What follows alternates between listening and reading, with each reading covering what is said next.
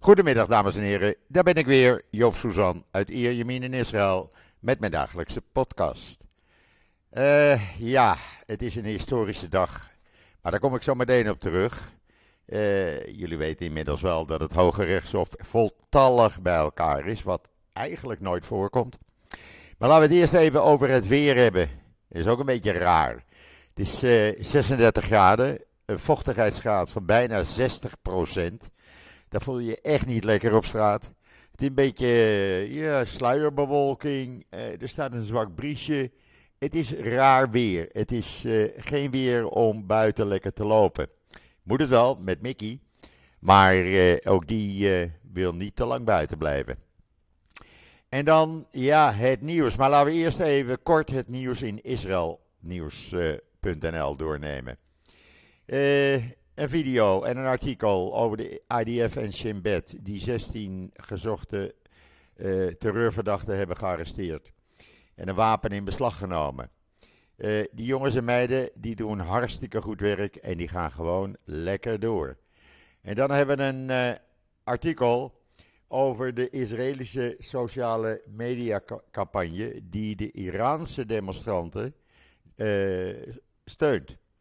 Uh, op allerlei mogelijke manieren worden ze geholpen en dat kan je allemaal in dat artikel lezen. En dan hebben we een artikel van uh, de IDF-chef, die gisteren een uh, toespraak heeft gehouden ter gelegenheid van 50 jaar herdenking Yom Kippur-oorlog. En eigenlijk kwam zijn toespraak erop neer dat we meer dan ooit voorbereid moeten zijn op een uitgebreid militair conflict. Uh, waarom hij dat zegt? Nou, dat kan je allemaal lezen in dat artikel op israelnieuws.nl.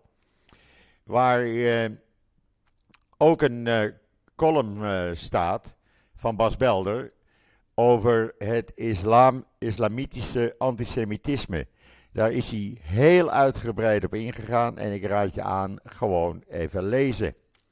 En dan een artikel over de KKL-JNF. Die heeft de eerste agrovoltaïsche proeflocatie in Israël gelanceerd. Eh, dat heeft allemaal te maken met uh, enabling factors en bioeconomie Solutions. Ja, het is mij een beetje te ingewikkeld, maar je kan het allemaal lezen in het artikel waar ook een link naar die website toe staat. Uh, ja, en dan nog een artikel van de Universiteit van Tel Aviv. Want die hebben ontdekt dat op kleine, door op kleine prooien te, te jagen, prehistorische mensen gedwongen waren om geschikte jachtwapens te produceren. Je moet er maar opkomen. Maar het is een hele studie met een hele beschrijving hoe dat dan ging, duizenden, tienduizenden jaren geleden. Ik vond het uh, best wel interessant. Vandaar dat ik hem online heb gezet. Ja, en dan die historische dag die het vandaag is. Want het is toch wel een bijzonder moment toen vanmorgen alle 15 uh, eh, rechters van het Hoge Rechtshof uh, de rechtszaal binnenkwamen. Dat gebeurt eigenlijk nooit. En het wordt dus overal live uitgezonden, die hele hoorzitting vandaag. Die gaat dus over die redelijkheidswet, of die wel of niet geldig is. Je kan niet zomaar elke wet namelijk een basiswet noemen. Uh, zoals iemand laatst zei, dan kan je ook een wet afkondigen dat iedereen persel uh, moet gaan, gebruiken. En dat kan je dan ook een basiswet noemen. Dan kan daar niemand aankomen. Ja, zo werkt dat natuurlijk niet. Maar het wordt uitgezonden op alle uh, uh, online uh, kranten. live op televisie, live op de radio, live op een heleboel andere zenders op YouTube. Maar het is allemaal in het Hebreeuws. Ja, en toen kwam meneer Levin, de minister van Justitie, het uh, Hoge Rechtshof binnen. En die begon meteen van zich af te bijten, want het was zijn plan natuurlijk, die hele uh, toestand. En uh, die legde een verklaring af waarin hij beweerde dat de cruciale ho hoorzitting van het Hoge Rechtshof over het mogelijk al of niet nietig verklaren van die redelijkheidswet die vindt plaats met een volledig gebrek aan, een, aan autoriteit. Hoe je die? En het is een dodelijke klap voor de democratie en de status van de Knesset. Nou, het is juist andersom, meneer Levin. Op het moment dat deze redelijkheidswet van kracht zou gaan worden, dan is er geen sprake meer van democratie in Israël. Want dan kan de regering namelijk doen en laten wat ze wil zonder enige controle. Hij draait het dus gewoon om. Dat kan je dus helemaal allemaal lezen in uh, uh, Times of Israel bijvoorbeeld. Uh, want zegt hij. even kijken, want ik moet het wel juist zeggen. hij vindt dat de presidenten en rechters van het Hoge Rechtshof die mogen dan wel door de generaties heen het eens zijn geweest dat het volk is de soeverein en zijn wil wordt vertegenwoordigd in basiswetten die door de Knesset zijn vastgelegd. En op die manier heeft het Hoge Rechtshof dus nu niets hierover te zeggen. Ja, ik vind dat een beetje ver gaan om de zaak gewoon om te draaien. Hij zegt, de rechtbank waarvan uh, de rechters zichzelf kiezen, dat zegt meneer Levin dus, achter gesloten deuren en zonder enig protocol, plaatst zichzelf boven de regering en boven de Knesset en boven elke, recht, elke wet die er is, volgens Levin.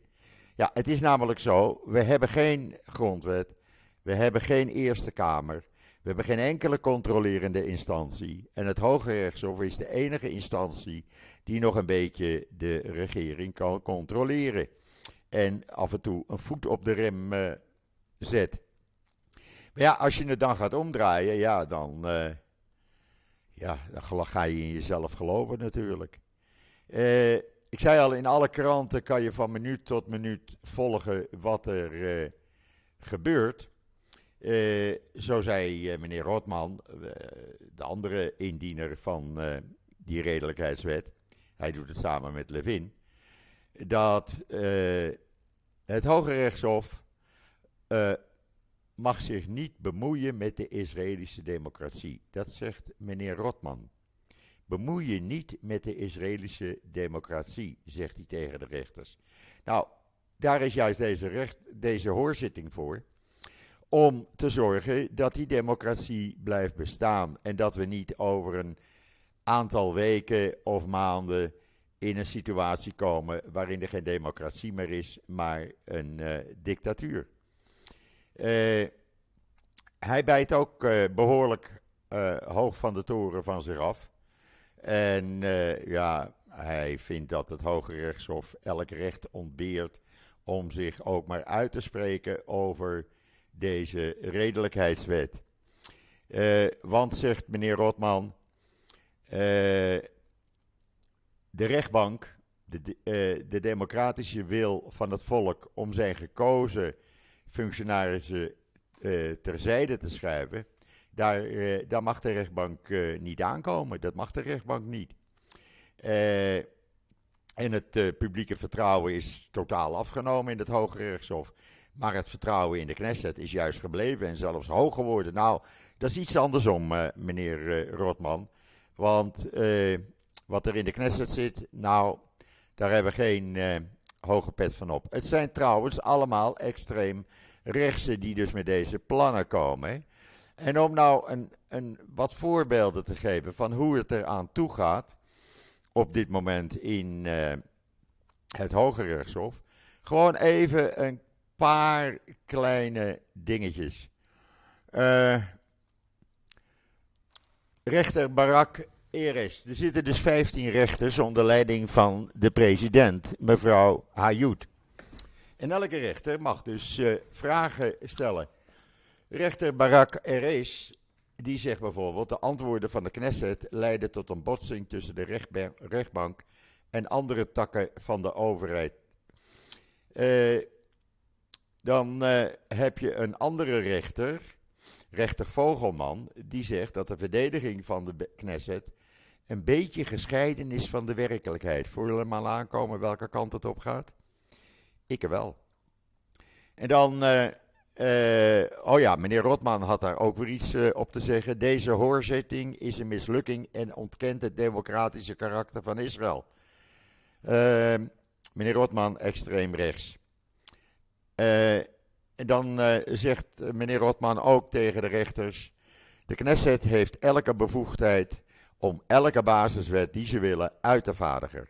Waarop rechter Baron eh, hem vraagt: mogen ze dan ook een uh, wet uitvaardigen die bijvoorbeeld het stemrecht voor Arabieren wegneemt of bepaalt dat er maar één keer in de 10 of 15 jaar verkiezingen zijn?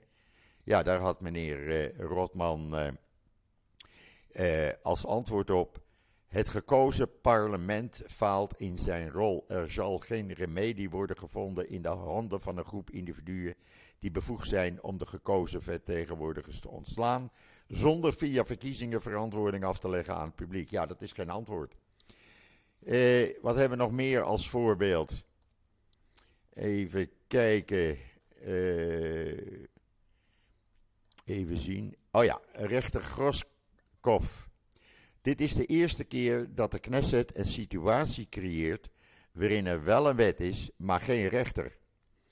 Uh, want, zegt hij tegen Rotman, dat zei hij tegen Rotman, waarop Rotman zegt uh, dat zijn eer onnauwkeurig is. Volgens hem heeft de Knesset in het verleden dergelijke situaties juist wel gecreëerd. Bijvoorbeeld in de kieswet van de Knesset. Rechter Barak Eres antwoordt dan dat dit hoogst onnauwkeurig is. De rechterlijke toetsing was daar niet geheel beperkt, maar alleen de rechterlijke toetsing door het Hoge Rechtshof.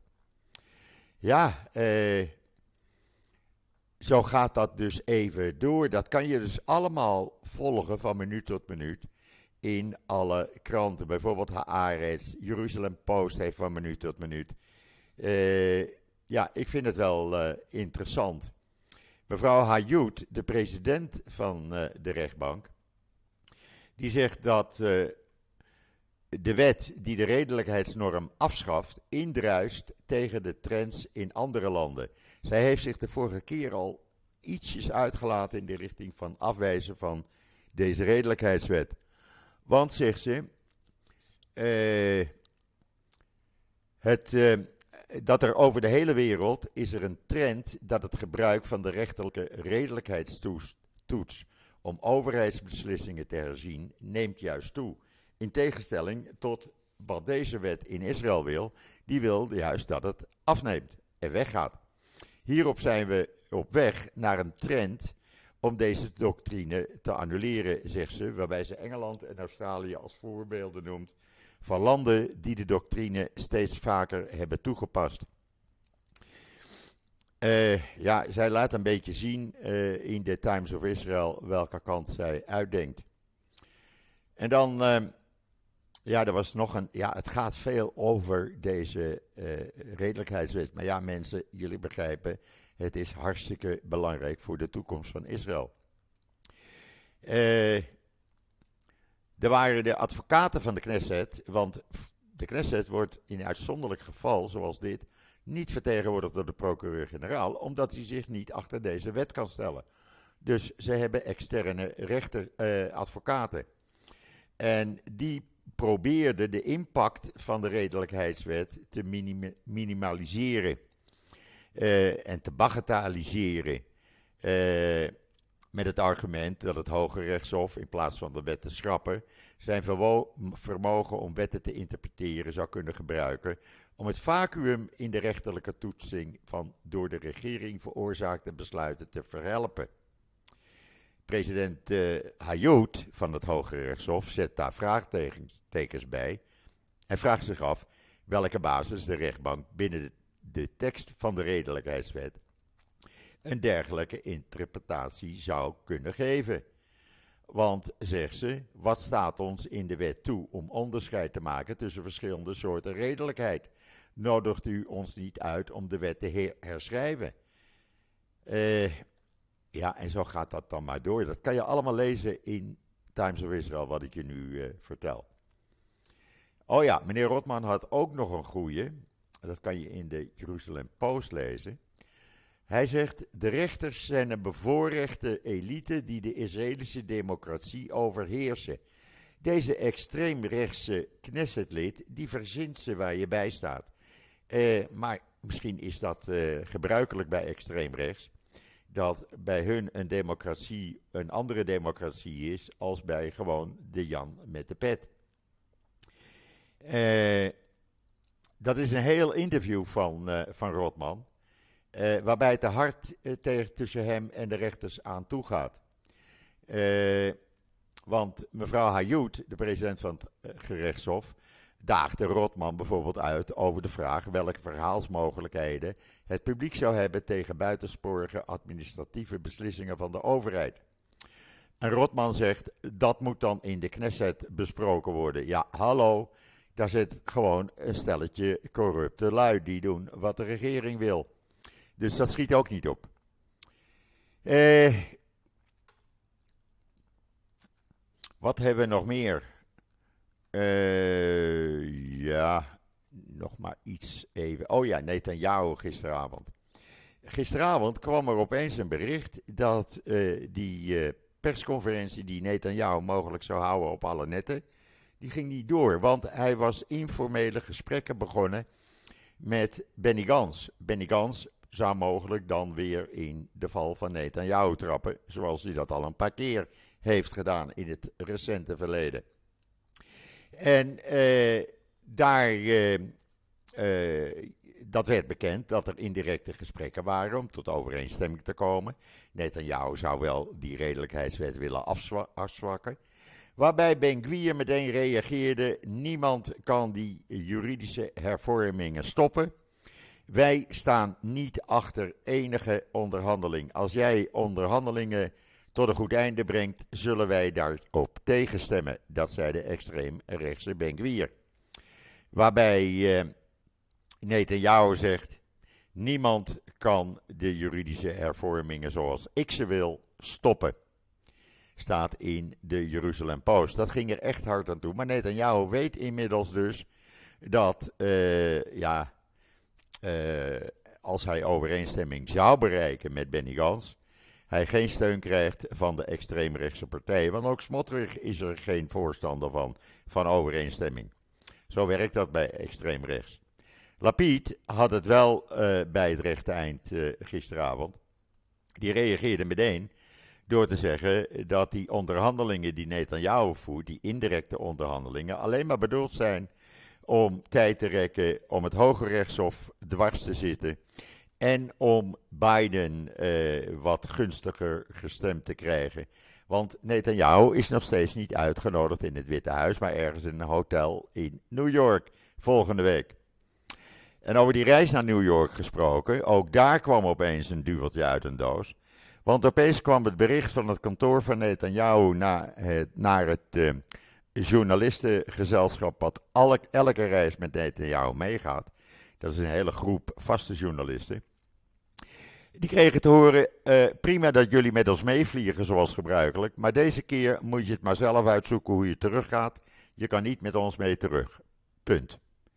Waarop die journalisten hebben gezegd, oké, als wij niet terug kunnen met jullie, dan zijn we niet voor Yom Kippur thuis, dan gaan we gewoon niet mee. Dan hebben jullie geen journalisten uit Israël bij je, dan zoeken jullie het maar uit. Dan krijg je geen uh, coverage. Hoe dit gaat aflopen weet ik niet, maar uh, het was geen uh, normaal, normaal iets eigenlijk, want het is nog nooit gebeurd. Ja, en dan gisteravond gebeurde er iets raars in Herzliya. Onder het noemer Geef hem een kans. Daar was, was een heel rijtje uh, bekende Likud-ministers en Likud-Knessetleden opgedraven. Uh, onder andere uh, Galant van Defensie, uh, Miri Regev van Transport, de minister van Cultuur Zohar, eh, de minister van Energie Katz, minister van Publieke Diplomatie, ik ben er nog steeds niet achter wat het is, mevrouw Distal. En een stelletje Knesset-leden en bekende Likud-figuren. Want ene meneer Kedushim uit een bekende misdaadfamilie in uh, uh, Herzliya, die wil in de gemeenteraad komen. dan moet hij voor gekozen worden. Dus uh, dat hele regiment Likud-leden was opgetraven. Want deze man mag er wel vier keer in de gevangenis hebben gezeten en straffen hebben uitgezongen, uitgezeten wegens gewelddaden, ontvoering, afpersing en het verzilveren van checks op de grijze markt. Dat maakt allemaal niet uit.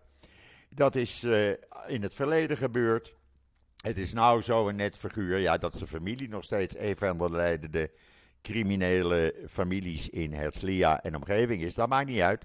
Als deze man maar in de gemeenteraad komt. En jullie moeten hem kiezen. Klaar. Punt. Nou, ik begrijp dit allemaal niet.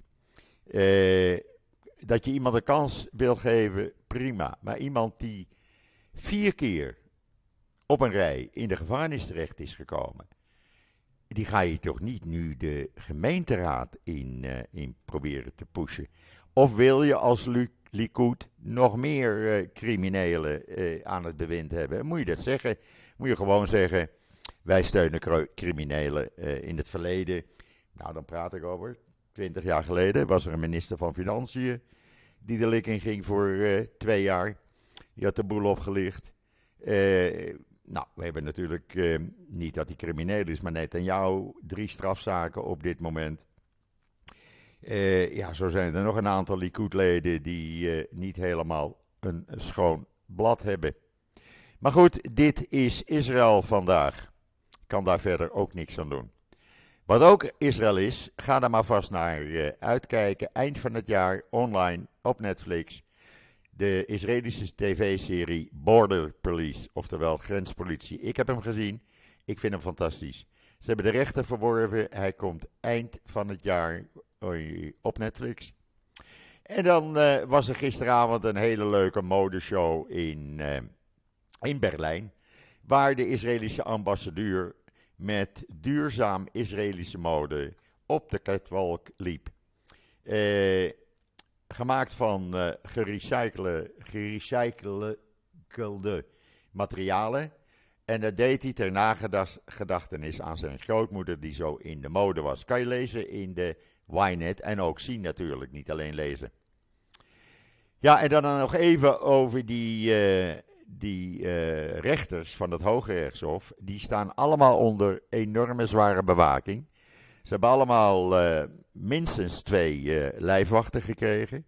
Vanwege de dreigementen die ze krijgen. En de president van het Hoge Rechtshof die heeft een klein legertje lijfwachten om haar heen. Moet je nagaan, een vrouw van 65 die geen kip kwaad doet. Die heeft zulke bedreigingen gekregen, schriftelijk, telefonisch, per internet, dat uh, de overheidssecurity heeft besloten zij krijgt de hoogst mogelijke beveiliging die er is. Ja, zo moet je dan le leven.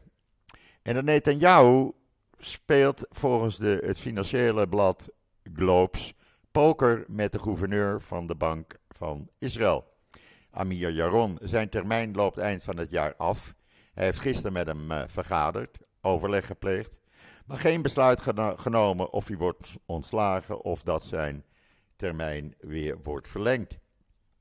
Uh, hij doet het hartstikke goed. Maar Netanyahu die uh, wil het uitstellen tot het laatste moment. Want als er iets fout gaat, en het gaat niet fout in de economie, want het begrotingstekort is al opgelopen tot 1,3 procent. En dat blijft oplopen. Dan kan hij uh, in november zeggen: Meneer Jaron, jij bent ontslagen, want het gaat hartstikke slecht. Het ligt niet aan ons, het ligt aan jou en wij kiezen een ander. Dat zou de reden kunnen zijn, zodat uh, de regering, oftewel Netanyahu en Smotrich, niet uh, de schuld krijgen van de slechte economie. Het is gebruikelijk bij Netanyahu om dit te doen. Wat hebben we nog meer? Oh, we hebben zoveel. Het, de hoofdredactie van de Jeruzalem Post die heeft een heel goed artikel waar ik me wel in kan vinden. En die zeggen dat ministers niet moeten kiezen of ze wel of niet een uitspraak van het Hoge Rechtshof zullen gaan opvolgen. Ze moeten gewoon elke uitspraak van het Hoge Rechtshof opvolgen. Dat moeten ze doen, dat is bij de wet zo geregeld. En, uh, want, zegt de hoofdredactie van de rechtse Jeruzalem Post, als ministers van de regering de suprematie van de wet niet erkennen, zijn er geen spelregels. En als er geen spelregels zijn, kan er uiteindelijk helemaal geen spel meer zijn. Helemaal juist. Ja, het wordt een beetje een lange podcast. Ik kan er ook niks aan doen. Maar ik heb ook nog wat andere nieuws. Wat ik jullie wil uh, laten weten. Bijvoorbeeld dat Amerika panzervoertuigen en wapens aan de Palestijnse autoriteit heeft overgedragen en gaat overdragen. Om de terreuractiviteiten van Hamas en Islamic Jihad op de westelijke Jordaanoever onder controle te krijgen. En Netanyahu zou het hiermee eens zijn. Want die hoopt, door het hiermee eens te zijn, dat meneer Abbas en consorten eh, dan de gebieden uh, rond Nablus en Jenin uh, weer zullen kunnen herwinnen, waar nu Hamas de basis is. En ze ook een beetje denken van, nou, Israël doet het toch wel aardig tegen ons, ze helpen ons. Nou, dan helpen wij ze een beetje met Saoedi-Arabië. Ja, het is allemaal hogere politiek waar ik niet zo van hou. En dan was er gisteravond al een boodschap aan Netanyahu voor mocht hij naar Amerika komen. Er werden twee anti-Netanyahu-boodschappen op het gebouw van de Verenigde Naties geprojecteerd. De ene met Protect Israeli Democracy en de ander met Don't Believe Crime Minister Netanyahu op het gebouw van de Verenigde Naties in New York. Dat zal dus volgende week ook gebeuren als Netanyahu er is. Je kan de video zien als je even door de reclame gaat en anders hou je het bij de foto's op de Engelstalige Ynet. Maar Netanyahu is gewaarschuwd. En dan ben ik erg blij voor Naftali Bennett. Echt, dat hij gewonnen heeft. Want uh, er was een uh, rabbijn geweest. Ja, echt een rabbijn. Rabbijn Jozef Mizrahi. Die beweerde dat de moeder van Netanyahu niet Joods is. Daar had hij bewijzen voor. Hij kon het alleen niet aantonen, maar ze was niet Joods. En de bewijzen waar Netanyahu of uh, Bennett mee kwam, dat uh, geloofde hij allemaal niet. Terwijl die vrouw haar hele familie zowat in de holocaust heeft verloren. Nou, daar is een uitspraak in geweest gisteren. Bennett was daar zeer emotioneel in. Want hij zegt, ik moet hier beschuldigingen gaan weerleggen dat mijn moeder niet Joods zou zijn. Wij, wij hebben een 100% Joodse moeder. Hoe komt die rabbijn erbij? Het eind van het liedje is dat die rabbijn tussen de 40 en 80.000 shekel, dus tussen de uh, 10 en 20.000 euro, moet betalen uh, aan Bennett. Een volledige verontschuldiging op zijn YouTube-kanaal moet pu publiceren, waarbij hij moet benadrukken dat zijn beweringen leugenachtig en vals waren. Uh, Bennett heeft gezegd dat al het geld wat hij krijgt naar uh, liefdadigheidsinstellingen gaat. Hij heeft het niet nodig. Zijn moeder barstte tijdens die, tijdens die zitting in huilen uit. Want uh, ze vertelde een complete leugen, zegt ze, over mij. En ja, mijn hele familie is vermoord in de holocaust. ja, ik kan daar niet mee leven. Ik ben zo blij dat hij gewonnen heeft echt, ik, uh, ik, voor mij had die man wel tien keer zoveel mogen betalen. Als dit een rabbijn is, nou, dan veeg ik me, je weet wel mee af. Maar goed, die wordt toch geloofd. En dan uh, meneer Hanagbi, de veiligheidsadviseur van de Israëlische regering, die zegt dat Israël en de Palestijnen open gesprekken voeren uh, voor een verandering in de aanpak van de Palestijnen. En dat doet hij natuurlijk om te komen tot uh, uh, uiteindelijk diplomatieke betrekkingen met de Saoedi's. Daar is Netanyahu erg uh, bereid voor, erg ver voor te gaan. Kan je lezen in The Times of Israel. Terwijl je in de Jerusalem Post kan lezen dat meer dan, dan 7 van de 10 Israëli's. die vindt dat er openbaar vervoer op zaterdag moet zijn, op Shabbat. En 8 op de 10 zijn het eens met het ontwerpvoorstel uh, van de IDF, waardoor onder welke voorwaarden yeshiva-studenten de dienstinplicht moeten vervullen. Dat blijkt volgens een uh, jaarlijkse peiling uh, van Gidouche. Kan je helemaal lezen in Jerusalem Post. Want 71% steunt openbaar vervoer op Shabbat. En 78% is voorstander van dienstplicht voor yeshiva-studenten. Klaar. Punt. Duidelijker kan het niet. En als de orthodoxe partijen vinden dat zij boven de wet staan. Sorry, je kan niet alleen de seculaire eh, Israëli's eh, het land laten beveiligen. En dan heeft Galant, de minister van Defensie, gisteravond aangetoond, dat kan je zien in de Times of Israel, dat de Iran op 20 kilometer van de grens met de grens van Israël uh, in Zuid-Libanon een vliegveld aan het bouwen is, wat gebruikt gaat worden voor terreurdoeleinden. Dan weten we dat alvast, kunnen we dat, zodra het klaar is, gaan vernielen. En dan uh, onder Amerikaanse druk, want ja, anders komen er geen visa's, geen visa-vrijstelling voor Israëli's. Heeft Israël de toegang voor Amerikaanse Palestijnen uh, uit Gaza en de Palestijnse gebieden vergemakkelijkt en voldoet daarmee aan de voorwaarden voor het Amerikaanse uh, Visa Waiver Program. Dat kan je lezen in de Times of Israel. En dan, uh, ja, we hebben een melktekort hier. Ja, echt waar. Er wordt te weinig melk geproduceerd. Hoe dat kan, ik weet het niet. Maar uh, er is besloten dat de import op melk, 40% is dat, dat importtarief voor nog eens zes maanden is afgeschaft. Zodat de melk niet al te duur is. En mensen gewoon melk kunnen blijven kopen tot april, 7 april 2024 voor een redelijke prijs. Ja, raar. Ik blijf dat raar vinden. We hebben zoveel koeien hier, zoveel melk wordt er geproduceerd. Ik weet niet hoe dat komt. En dan heb ik nog één artikeltje wat ik met jullie door wil nemen. Want Rob Sleven, het gemeenteraadslid van uh, uh, Bloemendaal, die stuurde mij dat toe. hij was de man die gezorgd heeft dat die stolpersteinen toch geplaatst worden voor die woning in Erdenhout. Maar ja, er is een heel interview met hem in het Halem 105.nl eh, blad. Dat staat ook op mijn Twitter-account. moet je maar even kijken onder Rob Sleven, daar kom je het vanzelf tegen. Maar hij is toch van plan. voor hem is de kous niet af. Hij gaat een motie indienen zodat dit gezeur niet nog eens een keer gaat gebeuren. Want dit is gewoon een schande. En ik ben het helemaal met hem eens.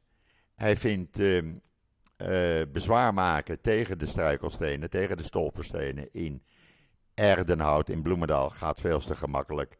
Uh, dat zijn kleine gedenkplaatjes. Je ziet ze amper als je het niet weet. En het gaat erom dat de herinnering van mensen die in die huizen gewoond hebben, waar die eh, gedenkplaatjes voor de deur liggen, dat die uh, herinnering aan die mensen levend blijft. En dat is gewoon zo. Ik vind dat heel goed van Rob Sleeuwen en ik zal hem ook blijven steunen. Abs absoluut. En dan nog even een klein berichtje voor RTL 4 en voor NOS. Jullie blijven volhouden dat Israël niet bij de hulpverleners zit. Je noemt ze niet eens. Ik heb vanmorgen op social media weer een uh, video gezet van United Hatsala. Die weer bij andere mensen aan het uh, hulp bieden is in Marokko. In een of ander gehucht. Daarmee praat. Vergeet niet, we hebben hier natuurlijk 800.000 Israëli's van, Marok van Arabische afkomst. Daar zitten honderdduizenden uit Marokko bij die Marokkaans spreken, Arabisch spreken. Die houden dat in de familie levend. En het is dus heel makkelijk om mensen die de taal spreken als Israëlische hulporganisatie naar Marokko te sturen. Waarom dit ook in Israël niet aan de grote klok wordt gehangen, heeft alles met diplomatie te maken. Er zijn nog veel uh, Marokkanen die uh, ja, eigenlijk uh, zijn opgegroeid met haat tegen Israël. En dan kan je niet zo, zomaar eenmaal van de ene op de andere dag vriendjes worden. Dat moet groeien. Het heeft met diplomatie te maken. Maar Israël is er wel degelijk. Het Homefront Command is er. Uh, United Hatzalah is er. Israël is volop aan het werk. Er wordt volop hulp geleverd. En er gaat nog veel meer naartoe. Dus NOS, RTL 4. Als je het niet gelooft, kijk even op mijn social media account.